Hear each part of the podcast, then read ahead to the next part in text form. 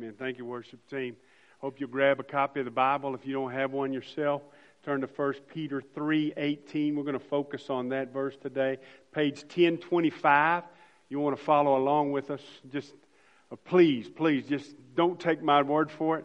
Look in the scripture with us, for some of those verses are going to be on the on the screen that we're going to cover in just a moment. I thank you so much for allowing us uh, last week to be gone a little bit. We went to uh, Nashville and then up to Louisville, Kentucky. And on the way between Nashville and Louisville, Kentucky, on I 65, there is a stretch there Bowling Green, Kentucky, in, in just a few blocks, you can uh, see a Corvette, if you're a Corvette enthusiast, made. You can see a Corvette raced around this racetrack, and then you can see a Corvette retired in, a, in the National Corvette Museum right there Bowling Green, Kentucky. Well, it was, we didn't go there, but we, we, we saw that. But I, I say that to say this. Uh, just imagine for a moment. A lot of folks wonder, why the cross? Now, there are people that have all sorts of questions, spiritual questions about what it means to be born again as a Christian and what it means to ask Jesus into your heart or receive Jesus as your Lord and Savior. And those are important questions, no doubt. But a lot of folks get hung up when we start talking about the cross. And sometimes we as Christians have become so familiar with it that we think we know all there is to know. Now, today I, I ask you not to check your brain at the door, but I ask you just to, to taste again, as for the very first time what it means for Jesus to give himself for you and your sin on the cross. And, and I told you that about the, the Corvette Museum because I, I want to answer the question why the cross uh, with an illustration to begin with, and then we're going to be looking at three things from 1 Peter 3:18 in just a moment. But imagine with me for just a moment that you had a 1953 Corvette. First year they were made. They're very they're kind of an iconic classic car now, between $125,000 and $190,000 for a classic 1953 Corvette. You have it, and you, and you make this uh, special garage for it, and it's got a, a, keyless entry and all of that with it. And you, you park that Corvette, that priceless to you Corvette, in that garage. And, and I say, hey, you know what? I would really like to borrow that Corvette because this, this summer, Jennifer and I are, are going to celebrate our 30th anniversary. That's true.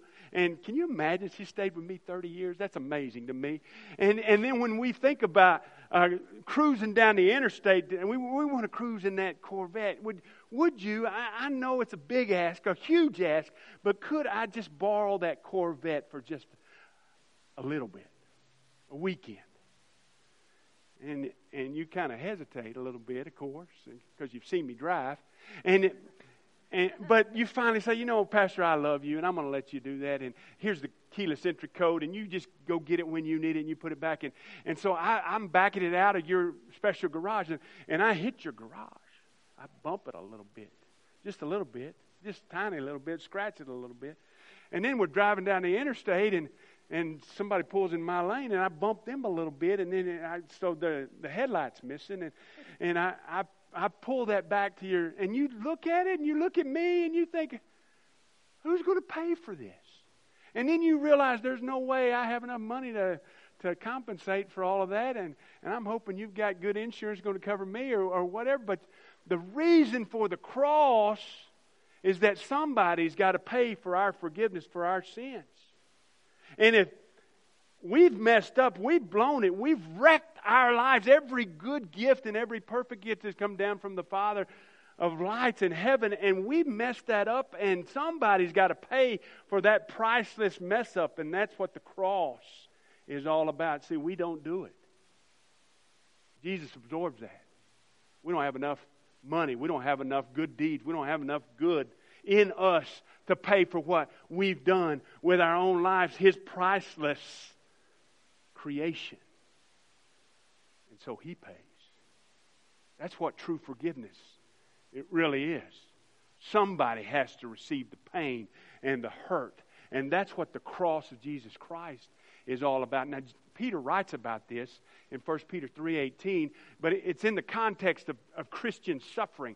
And you and I, as American Christians, don't know what it means to suffer. A lot of folks all over the world who claim the name of Christ know what it means in Asia and uh, in South America and other parts of the world to really suffer for the name of Christ. But we in America are pretty soft. In all of history, all of Christian history, we're about as soft a Christian as there can be. But that's not who Peter is writing to. He's writing to a, a group that have just uh, begun the Christian faith, been empowered by the Holy Spirit happened at Pentecost. And Peter writes to them, and he, he knows that they're facing all sorts of persecution from the Roman government, from Nero and all of his flunkies, and, and all the Romans, really. And he knows that they're really ready and willing to give up their own lives for the cause of Christ.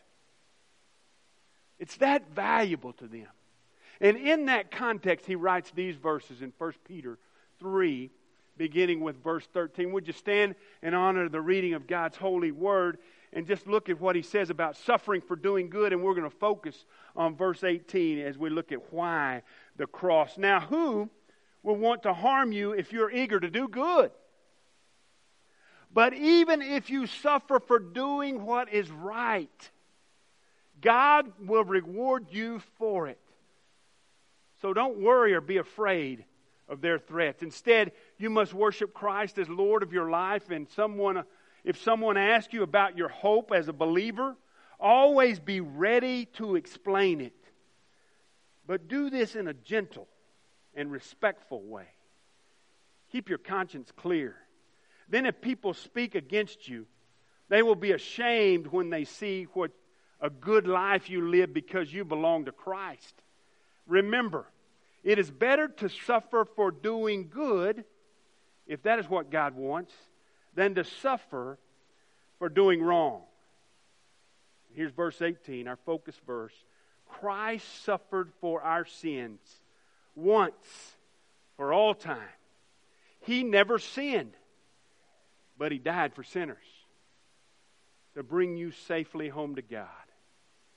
He suffered physical death but he was raised to life in the Spirit.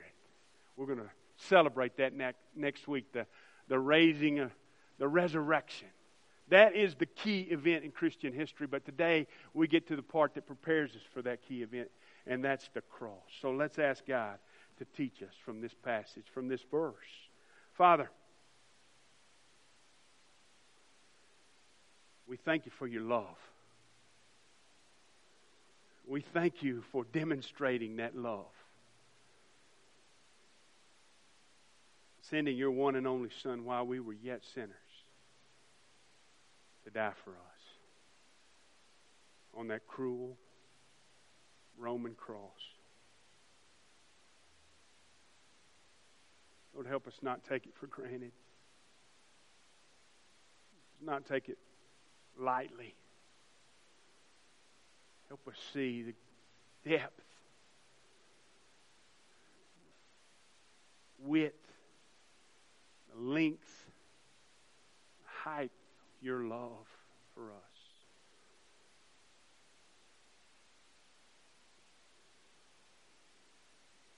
In your holy name we pray, Jesus.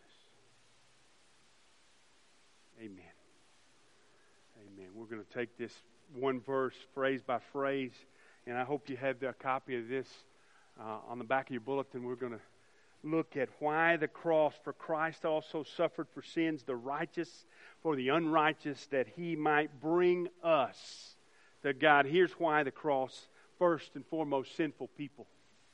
It wasn't the Romans that put him there, it wasn't the Jewish religious leaders that put him there. They had their part in the drama, and they were part of the people who put him there, but it was you and me and our sin that put him there. That's why he came. He came to give his life as a ransom for our sins. We can't take it lightly. We know that all of us have sinned and fallen short of the glory of God. We know that full well. We know that the wages of sin is death, but the gift of God is eternal life through Jesus Christ, our Lord. And God demonstrated his love for us in this. While we were yet sinners, Christ died for us. But when we stop to think about our sin, don't we far too often just excuse it as, oh, I'm only human. Oh, I'm not perfect. And we don't stop to see what our sin has done to the sinless Son of God. Why he had to come and die in our place. Sometimes people will think, well, I'm not, I'm not good enough to be received into the kingdom of God, to be received by God. But the truth is, none of us are good enough from the best. Sometimes people think the preacher's the best guy in the church. He's not. You know me very well. You know I'm not. There are people in these pews, in the, well, there's just two pews, but people in these chairs all over this place who are holier than I am. We know that full well, but it, I don't care who you are. The holiest person in this place is not good enough to make it into the kingdom of God apart from the saving grace and the blood of Jesus Christ that makes us right. He offered that blood to us on the cross. And so, as we examine that, let's not take that for granted because we don't really know the truth of that until we're ready to share the truth of that with people that we love. And that's why I want you to know today that it's sinful people that put him there. He suffered for us. Now, think about this for just a moment. We begin Holy Week this week. This is Palm Sunday. Next week is Easter. And we, we think about Jesus riding in on, on a donkey as the conquering king to claim his kingdom, and people singing, Hosanna to the Son of David, Hosanna to the King. And then, not long after that, they're crying out, Crucify him. We know that crowds are fickle. Think about the things that happened that week, though. How Jesus suffered physically that week. First thing I think about is the Garden of Gethsemane. He's praying, and John records it as the great high priestly prayer in John 17. But the other gospel writers record it as him praying there in Gethsemane, praying, Lord, not my will, but your will be done. And he's praying so passionately for you not just for his disciples, not just for himself, but for you and for me, for those who would know the gospel, the truth, because of their witness. That's us. He prays so passionately for us that he begins to sweat. Not just any sweat, he sweats drops of blood because of the strain and the stress, and doctors, scientists would tell us that's possible. You can be under such strain and stress that even as you sweat, the capillaries in your temples begin to burst, and that's what's going on. And Judas comes and takes him, and he goes through those unjust, the most unjust trials in the history of humanity. Probably no less than six of them. And then after that, Pilate just decides to wash his hands of him, and he doesn't know what else to do, so he has him flogged and handed over to be crucified. And don't miss the flogging part, the scourging part, because that's pain. That's physical pain. That's what he suffered for you and for me. And why did he do that? Why did he have to suffer so for you and for me? Now, think about this for a second. All the sins uh, that you've committed and all the pain that they've caused in your relationships and in your own life and all the consequences that you've had to face for that. And now you multiply by that, that by all the people in the world, some 7.7 billion, and you multiply that by all the people in the history of the world, much more than that. And all of that was heaped upon him. He who knew no sin became sin for us so that in him we might become the righteousness of God. It took a lot, so he takes all that pain and that scourging. You know, I don't know if you know, but I, I, have I've been told that when, when uh, people used to get licks at school, you know, they had to bend over and I'm not talking about example now. I don't know this by fact, but they can bend over and hold their ankle. You know why I did that? So it tightened up that area, and so the pain would be a little more intense there. So they, that'd be a detriment to any kind of misbehavior whatsoever. Jesus bore his back in that scourging. And then there was a man who was a lictor who had this whip that's cat of nine tails. And you know, you've, if you've been in church any time at all, you know there are pieces of bones and glass. But children don't know this, and this you got to explain this to these kids how much how much suffering he took for them and bones and glass in this whip, and he they they'd whip his backbone, and then it'd be ribbons, and it, they'd do it to the point where their their intestines wouldn't quite be falling out. And I know that's gross, and I know that's ugly because it was. He suffered. He was handed over to be crucified by the Romans, and the Romans perfected the art of execution and they extracted pain. They drive those nine inch nails into his hands and his feet. They lop him up on that cross where he couldn't breathe. He'd suffocate. He'd try to breathe, say just a word. And he Excruciating is a word that we have in our language when you think about having a migraine. Excruciating pain. That comes from the cross. That literally means out of the cross. That's the worst kind of pain. And he took that for our sin because he loved us. And he showed it. The cross happened because of you and me. Second thing, though, I want you to see it was, it was a substitutional He didn't just die for us, He died instead of us. That was our cross in the middle. You remember three crosses? Jesus is in the middle. Actually, that cross, first and foremost, was a substitute. He was a substitute for a guy named Barabbas. Remember that guy? That guy was a sorry, no good, excuse the language, SOB in that day. I can just imagine the guards, the Romans, excited about crucifying Barabbas, hanging him up. It says he was a robber, a thief, an insurrectionist, which means he was, was a rebel a revolutionary. He, he was like what we would think of in our day as Osama bin Laden. He was a terrorist, causing all sorts of havoc. And that cross in the middle was his cross. He was the worst kind of guy.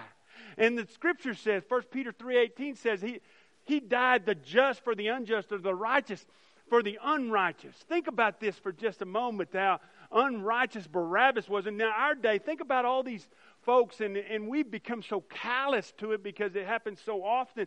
To all these mass murders, these mass shooters, and all this mass shooting, I, I looked up on, the, the, on my Google the most recent mass shootings, and it happened just this week up in Boulder, Colorado, in a grocery store. Ten were killed in Boulder, Colorado, in a mass shooting. It happened just a few weeks ago in Atlanta, remember?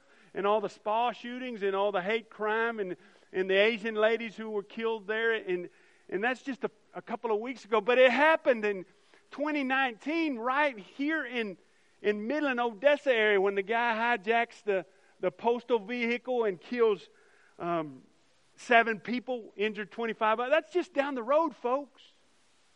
Now, you think about what would happen if those guys, or, or guys like what we know, these serial killers from history and stuff, Jack the Ripper and Son of Sam and uh, Jeffrey Dahmer. Think about what would happen if they came before a judge and came before a jury, and the jury and the judge says, You know, I think they're sorry. I, I think they feel bad for what they've done. Slapped them on the wrist and said, Y'all go on. For those kind of crimes. What would you and I think? Who's going to pay for their crimes? Tell you who. They're victims. And their victims' families. And you and I, society. Because somebody's going to pay. If it's not them, then we pay. And yet, Christ paid. You see what happens? When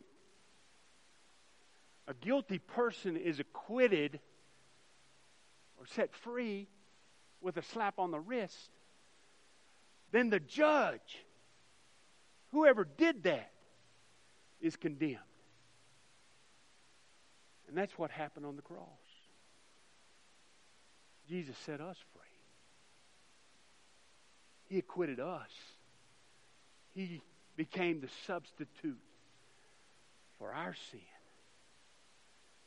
I, I want you to see a couple of verses here with me. If we could go back to those verses, I think under the first point, I just want you to see what happened as he acquitted us in, in Colossians 2.14. He canceled the record of the charges against it away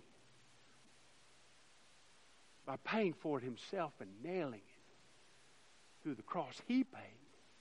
He was the judge, and yet he was the one who condemned himself. He took the penalty. He stepped down off that throne of judgment and took it for you and for me. He did that once and for all, for all sins for all time. Look at the next verse in Hebrews 10:10. 10, 10. For God's will was for us to be made holy by the sacrifice of the body of Jesus once for all time. That's what Peter's saying. He doesn't have to do it again. And if you think it's not enough for your sin, then what you're saying is that your sin is greater than his sacrifice, and that's never the case. Because the perfect, sinless Son of God paid the price for your sin and mine. When he says it is finished, what he's saying is payments been paid. It's paid in full. Telestai is the Greek phrase, and that's what they stamped on debts that had been paid. He paid the debt he did not owe. I owed the debt I could not pay. I needed someone to wash my sins away. And now I sing a brand new song, Amazing Grace, all day long. Christ Jesus paid the debt for me, for you, and your sin that we could never pay. Think about that this Easter. Don't rush through all the activities and all the celebration and all the gathering of family and all those things are, are wonderful. But don't miss the main point of the greatest day in human history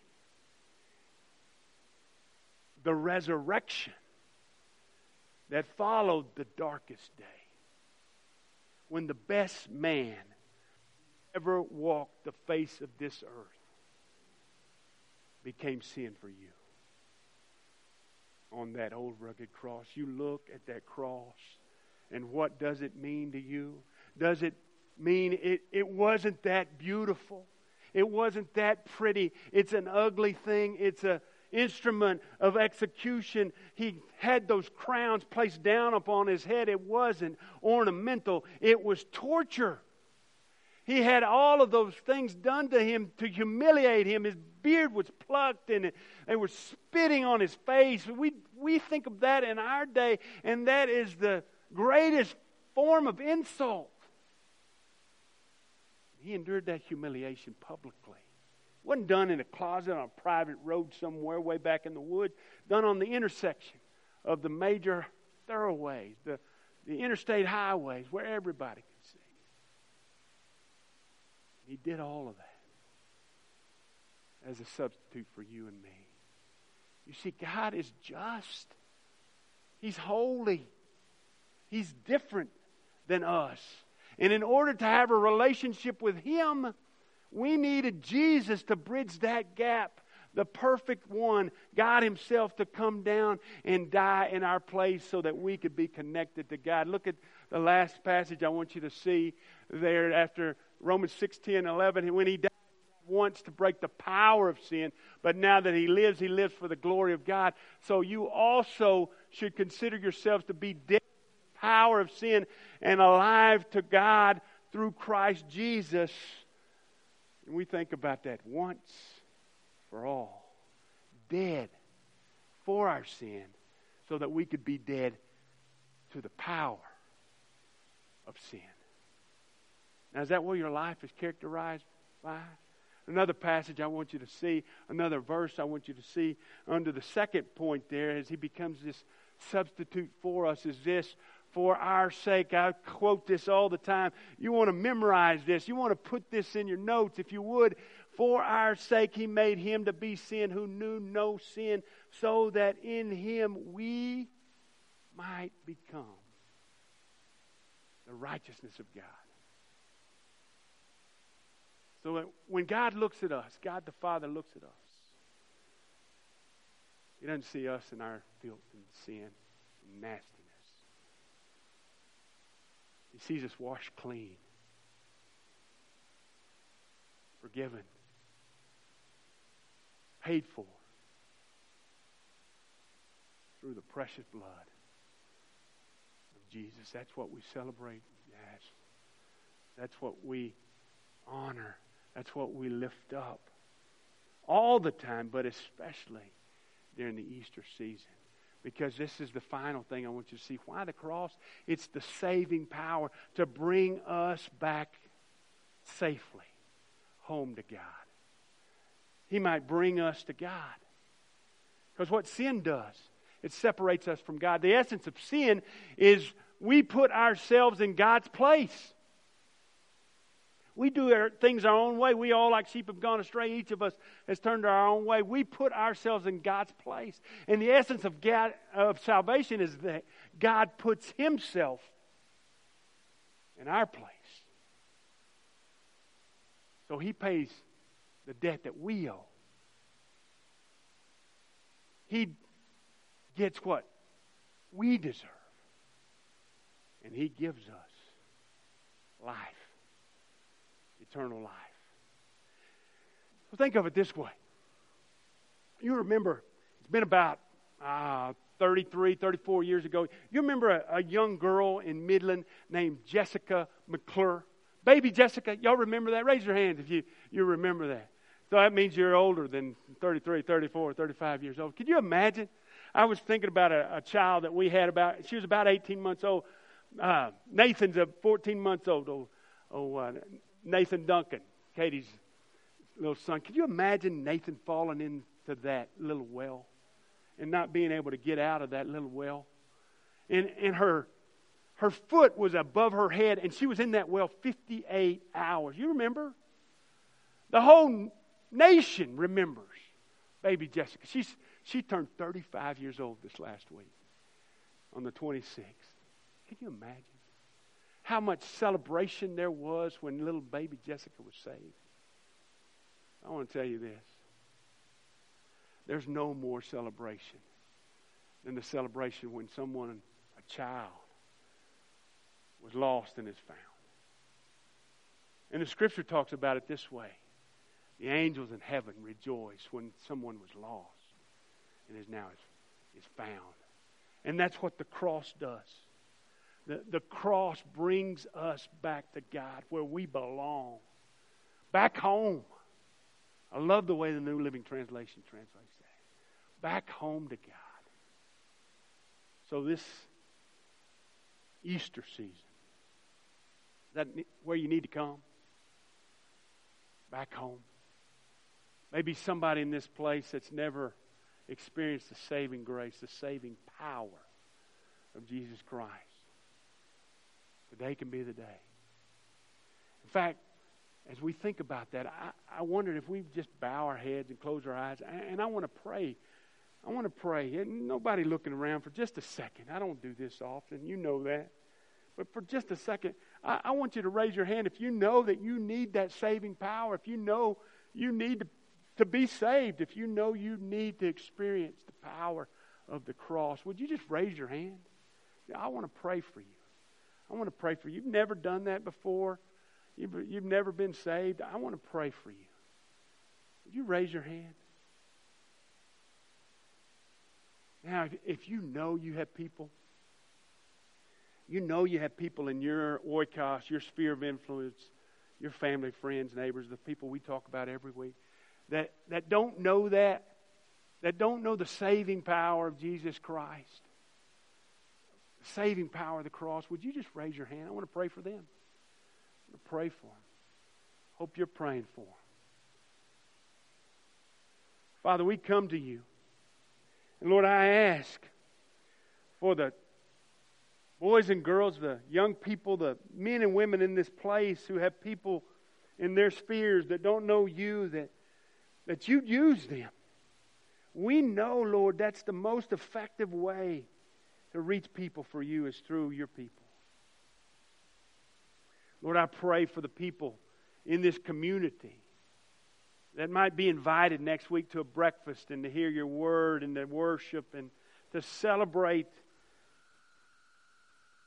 the end results of the, the cross. Father, it's your power that turns those dark moments of the cross, crucifixion, into the, the bright hope of the resurrection. And we can whip death because of what you've done. Jesus, I pray that you would show people in this place their end. Not to be morbid about it, but just to be real about it. That all of us are going to come to an end. Face you. Lord, I pray that everybody in this place would be washed in the blood of Jesus Christ so they'd be saved. So they'd know They'd spend eternity with you, and they know that they have hope in this life and the next. They know they have you and your presence. Always. Because of what you did, Jesus, once and for all on the cross. Thank you. Now, Lord, I pray that your Spirit would fall down and move among us as we sing about how you, Jesus, paid it all. In your holy name we pray. Amen. Would you stand as we sing? And I'd invite you